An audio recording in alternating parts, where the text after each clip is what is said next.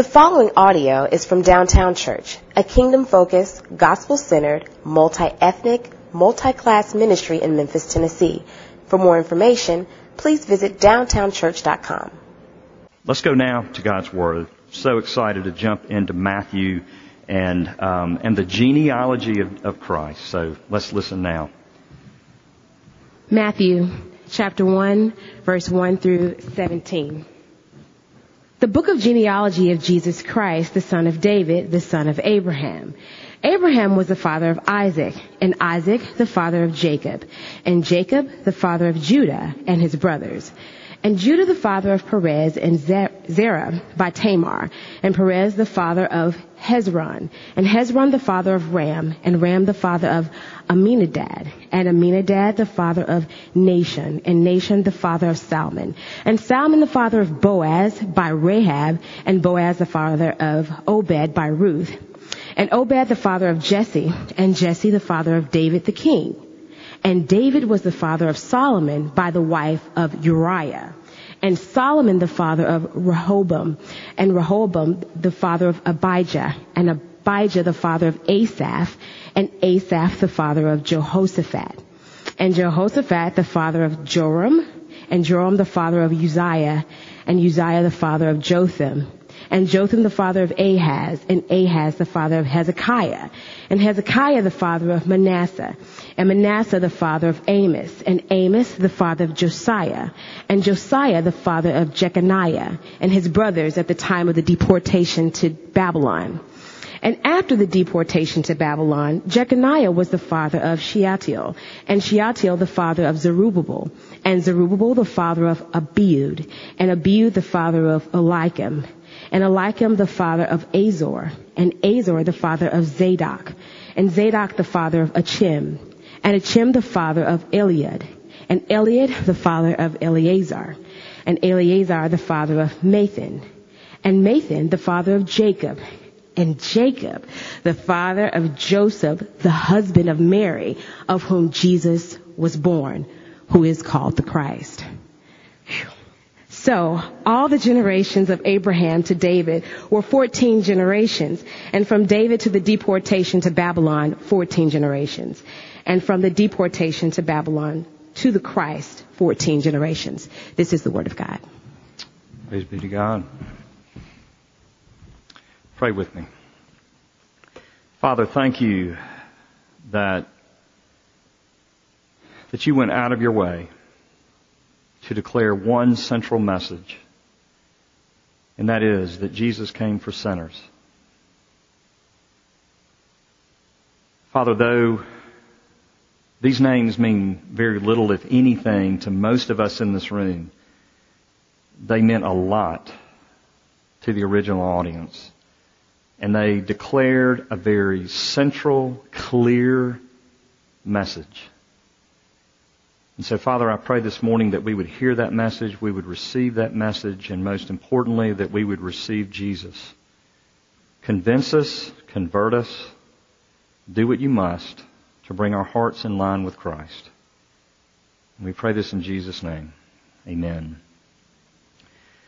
Over Thanksgiving, um, our family, like so many families, spent a lot of time together. We um, had our all of our girls together and their husbands. Our youngest, Amy Catherine, and her husband Tom drove in from um, Denver, and so we just hung out a lot. And um, Tom and Amy Catherine, because they live in Colorado, said we've got to have some good barbecue. Can we go to the rendezvous? And we just hungry for rendezvous ribs. So on Saturday after uh, Thanksgiving, that's what we did. And uh, parking can be a little bit of a challenge in downtown, and so I parked and, and called Whitney, who was bringing um, Braden and Bennett, and, and I told her where she could come, and I would save her a spot right behind me. And so I did that, and, and she pulled in, and I came up to the car to help the boys get out. And as soon as the van door opened, Bennett, who'll be five on Tuesday, jumps out and just declares, "Our family is messed up." And my first thought was, hmm, I wonder who Whitney was talking to on the phone on the way over here, uh, or what the conversation was. And her face, she kind of took a breath and looked at me and then she, then she goes, ah, she said, last night we were doing our Advent devotional and talking about how all the families of the world are messed up.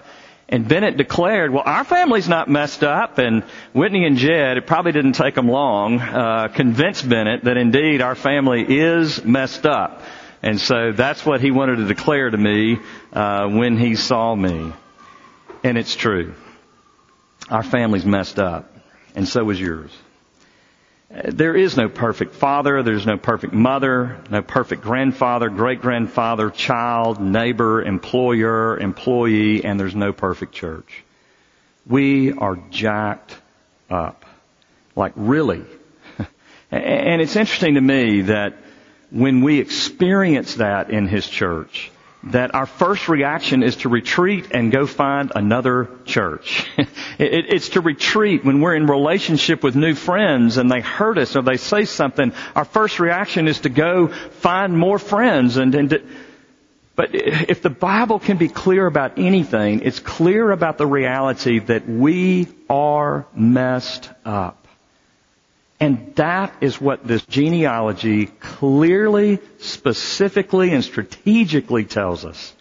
It, told that to the, to the original audience. The Jews that read this would have immediately understood it. They would have immediately understood that, that, that God sent a Savior because the world needs saving. That God sent someone who would save His people from their sins because His people were sinners. And it's it's fascinating to me how easily we forget that. And, and what a surface level view of sin, both our own sin and the sin of those around us that we possess, even as Christians. And what this passage is saying, it's shaking us saying, understand that, that Jesus came for sinners like you. And He came for a sinner like me. This is the beautiful hope of this passage because Jesus came to be in relationship with us. That's the beauty of the incarnation. He didn't just send the Bible. He didn't just send a flyer. He sent His Son to be born, His Son to literally take on flesh and to dwell among a people in a specific place and time. And that's so beautiful. There's so many messages to this and we want to look at a couple today because there is hope in the reality that Jesus took on flesh and dwelt among us. And indeed, He does save us from our sins. First of all, from this genealogy, we need to see that, that Jesus' lineage tells us that we don't have to pretend anymore. You don't have to pretend to be something you're not, church. And we don't have to pretend to be something we're not. We don't have to pretend. And man, is that our heart. I got Memphis Magazine. Somehow I've been, I get a subscription to Memphis Magazine. I've never paid for it, but it comes to my house and, and I love it. I really enjoy it. It's a, it's a great magazine. And, uh, this last issue, there was a glossy ad to some financial institution. I can't even remember what the financial institution was. And it was about a four page ad and there was, I saw the picture of, of, of someone that I know and their family is well known in the city and, and that just kind of drew me in and, and they gave a story on their family and, uh, both the, the grandfather, the father, and this was one of the sons and they were talking about just the impact that this family has had, not just locally, not just nationally, but internationally and, and, and, and how much money they've given away through their family foundation. And I found that, you know, I'm reading this glossy, you know, story of this, um, this family in Memphis that, uh, that, that so many people know, and I found myself feeling more and more condemned. because that article was written in such a way to make them look amazing. And I thought, I'm not amazing. there's no, you know, there's not a whole lot of gloss if you gave our family history. And yet if you look at Jesus' lineage, and that's what this is. If you look at this glossy write-up of Jesus' family, it could have been amazing. Think about Jesus' real lineage. God the Father, the Holy Spirit. Could have been one verse. But it's all these strange names to us. Why? Why do we have the human lineage, the human genealogy of Jesus? Because Matthew clearly wanted us to know that Jesus came for sinners. He came for sinners. He knew his family lineage. He knew his genealogy. And he said, write it. Give all the specifics and break all the rules on a genealogy. There are women mentioned. There are moral outcasts mentioned. There are racial outcasts mentioned, which we're going to get to in just a minute. If there's any distinguishing mark to the Church of Jesus Christ, it is not that the church is compassionate toward those isolated sinners in the town and they welcome them in too. But that membership demands that every single member stand before the body and make a public profession to being a sinner. It was the first vow that was taken. Do you acknowledge yourself to be a sinner and without hope except for the sovereign mercy of God? Do you know what that's saying? What that's saying is, is that, that we have no, there, there's even our goodness, even our pedigree, even the accomplishments that we made don't amount to anything the scriptures are clear about that. Even our righteousness are like filthy rags. Because we, we stand on them. We're always looking for something to stand on that's going to make us feel significant. And yet Jesus says, it's not going to be your family lineage. Because all have sinned and fall short of the glory of God. We're a community of sinners. If the church is anything, it should be the place where we don't have to pretend or hide or lie. And yet I don't know about you, but the church is, is typically the primary place that I'm tempted to pretend and to hide and to lie. But it's only because this is not a living reality. What the genealogy is declaring is the gospel. And the gospel says you don't have to pretend because Jesus came to sinners. Look at this list. We're just going to name several names. The first is Abraham. Father Abraham. We might have a glowing, you know, image of who Abraham was. Oh, he was godly. Well, no, he was just chosen. Because when he and his family left their house and, and, and their broader context of their family and they went to Egypt, do you remember the first thing that Abraham told Sarah, his wife? Hey, pretend that you're my sister. Lie. Here is one of the stalwarts of the faith, Father Abraham, who looks at his wife who is beautiful and he begins to think when we go into Egypt, these guys, these men are going to look at her and they are going to want to take her. And if, if I tell them that she is my, my wife, they're going to kill me to have her. So let's just kind of tell a little white lie. And that's what they do. And yet what happens? The king takes her in as his wife. Now, it, it doesn't take a rocket scientist to understand what's going on there.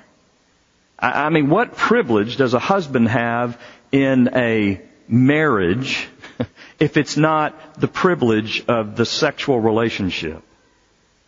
And yet, though Abraham is committing this cowardly act, God judges the king, not Abraham. Do you hear? I mean, you don't have to be a preacher to preach that sermon. Uh, do you see? Man, there's grace available for sinners. That beautiful. Then he, got, he launches into, Matthew launches into four different women. He mentions four women. That was unheard of. Why? Because there was nothing to gain from it. To a Jew, his lineage, his genealogy was his resume. And women had no respect. And so why mention a woman, much less four in your genealogy, much less these women? Three out of the four are moral, racial, and racial outcast. Tamar. Tamar was um, a Canaanite daughter-in-law of Judah. And she couldn't have children. And so what she did is she dressed up like a prostitute, a temple prostitute, went and stood outside of the temple because she knew Judah would be coming into the temple, coming by the temple, and she seduced him. She had a veil on her face. She seduced him, and she got pregnant, and she had a couple of sons, and Perez carried the family lineage on. Jesus, in Jesus' family, he is a product of incest. it, it would have been easy to hide that. Just leave out Tamar. But Matthew wants that to be in your face and in my face. Jesus had incest in his family. What do you have in yours? Jesus does not push you away. That beautiful. And then Tamar, after Tamar comes Rahab, a Gentile prostitute. A prostitute. So you have incest and now you have prostitution. And Jesus says, what have you done in your life? I'm willing to claim you. I'm willing to call you my own. I'm not ashamed of you. Isn't that beautiful? And Rahab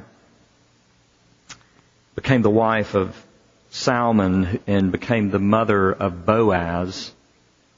And then Ruth is mentioned, and she was Boaz's wife, and she was a Moabitess. She, she is a racial outcast. And Jesus says, do you feel like a racial outcast? Do you feel like the world is against you? I'm not. Isn't that beautiful? And then you have, it mentions David, the father of Solomon, whose mother was Uriah, whose mother was Uriah's wife. Isn't that crazy? Now, the power of the pen here is pretty evident. Um, Matthew is making this case that he didn't say Bathsheba, but he mentions Bathsheba as Uriah's wife to make it clear that David is an adulterer and that Jesus came from the lineage of an adulterer. Now why did he do that? Because yet again he was declaring, are you an adulterer? Do you have adulterers in your midst? Or do you have adulterers in your family? Jesus doesn't push them out. Jesus is for sinners. Real sinners. it goes on. It talks about Solomon. Solomon, no doubt, was um, a sex addict. He had hundreds of wives. Quote, wives, end quote. Hundreds. He was a sex addict. And Jesus says, yep, that's my family. They're with me. He mentions the deportation to Babylon. He, he goes back to the sinful reality that, or that the sinful um, uh, picture of, of Israel as a community of sinners, to the point that God had to judge them by taking them hostage into a different land. I don't know about you, but it's this time of year that I need to hear that. It's this time of year that I need to hear that Jesus knows me and is for me. Because as I look at my family, my, my dad died a drunk this summer. As I look at my family, my brother, my, my one and only brother took his own life on Christmas night several years ago. You know what Jesus says to a guy like me? I see it and I'm for you. And I'm not ashamed to claim you. Isn't that beautiful? So why are you pretending? Why are you pretending? Why are you hiding? Why are you trying to protect all this junk? Why are you trying to do image management? There is freedom to be had, and His name is Jesus. He will love you. He will accept you. He will bring you in. And all you have to bring to Him is all of the ugly past and the ugly present and the pretty much ugly future. And that's all you bring to Him. And He says, come. Because look at my family. Look who I came to. They're a, they're a mess. So are you. And those are the only people I come to. See, the question is not, will Jesus take you? The question is, will you open your heart and receive Him? And then secondly and finally, Jesus comes, literally comes to messed up families. As I said, my father died this, uh, I guess it was June the 20th. And one of my best friends in the world flew in from um, Colorado just to be with me, just to hang out. He uh, attended the funeral. He went with me to my dad's home in Mountain View, Arkansas. We fished um, for a day. He was just with me. And, and you know, that's what hurting people need, isn't it? We, we don't need lectures. We, we just need somebody to be with us. And, that's, that was Jesus. Do you understand that 90% of his life, if he lived to 33, which, you know, maybe did, maybe didn't, somewhere in his 30s, that 90% of his life was spent in something other than ministry. He was just here. He was just present. He was a son. He was a brother. He was a cousin. He was an employer. He was an employee. He was a neighbor. He was in the community. He was just a, a boy on the street. He was just present. For 30 something years, 90% of his time on this earth, he was completely unknown except for those who knew him, and there weren't that many, just a small community. And yet, can you only imagine how many people were healed by a boy who was as kind and good and attentive, who was such an incredible listener, and yet was full of truth, who did not judge those around him, them in their sin, but who was willing to be counted among sinners. Can you imagine the people that were healed simply by his kindness? I love that the Bible tells us the characters that were around when he was crucified. You know who was there? It was his mother, his mother's sister the other Mary, and then Mary Magdalene. It was his family. It was the people that knew him when he was nobody. That's who was with him. Rachel and I went to a um, family reunion yesterday, her mother's side of the family in Little Rock, Arkansas. And you know, I mean, family reunions are family reunions. Eh, what I love about family reunions is everybody has a backstory. And you know everybody's backstory. And yet, everybody still loves each other. Now, think about the church of Jesus Christ. Jesus didn't come to make us servants. He came to free us that we might be children, sons and daughters of God and brothers and sisters of one another. Uh, do you know what the church is to be? The church is to be a place where we don't give up on each other because Jesus hasn't given up on us.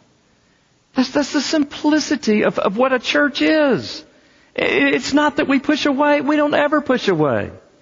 We are drawing near to one another when we're hurting. Why? Because that's precisely what Jesus has done for us. His entire life was a presence of being. Even his ministry was not that exciting. All he did was walk around with 12 guys and eating and drinking a lot and doing some lessons, drawing in the sand and raising a widow's son, healing lepers and then telling his disciples not to tell anybody. He was just there. He was just present. And that's what Jesus is for us today. That's what we mean by a living relationship with Jesus. You see, to see Jesus as one who pushes us away when we sin is to miss the entire thrust of the Christian life. It's to leave the power of the Christian life on the table. Sin has a trajectory, and it's always toward isolation. What do you mean? Let me, let me explain that. Here's the pattern of sin. I sin, I feel bad, shame starts coming in, here's Jesus, and I take a step back. And I feel like I've got to do something in order to take a step forward again. And so I take a break and, and, and I, I push away from the Word and I, I push away from prayer and okay, God, I, I'm just, I, I just feel too, I just feel too yucky to be with you right now. And so temptation presents its ugly face again and I have no power.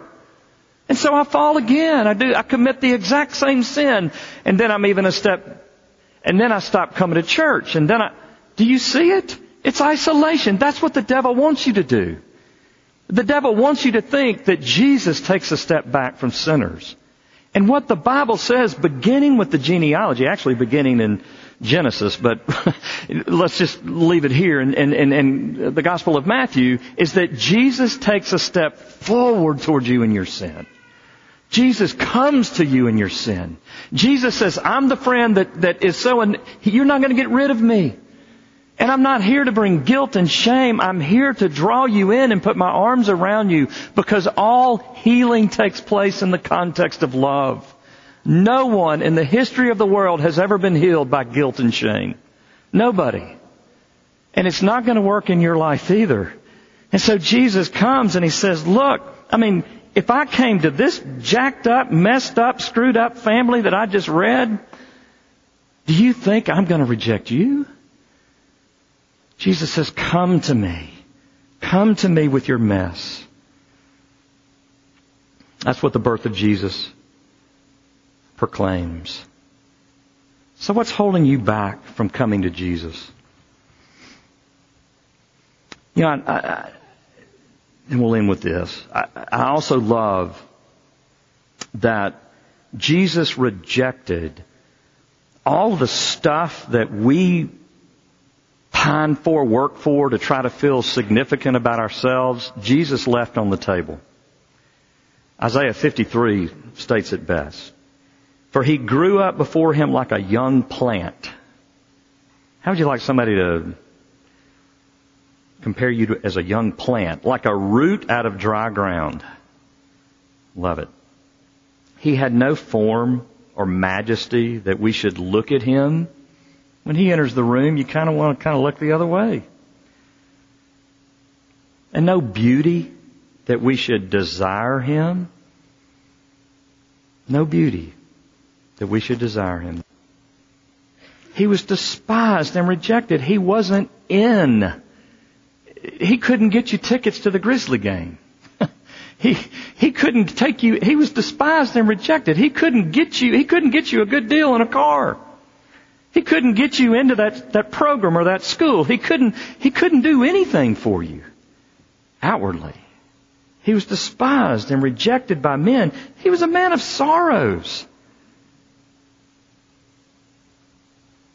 He was acquainted with grief and as one from whom men hide their faces. He wouldn't be in People magazine. You wouldn't even want to be friends with him on Facebook. we, we would hide our face for he was despised and we esteemed him not. How do you come into this world as God and not do it with a flash? It's because his identity, I think we saw the root of his identity at his baptism.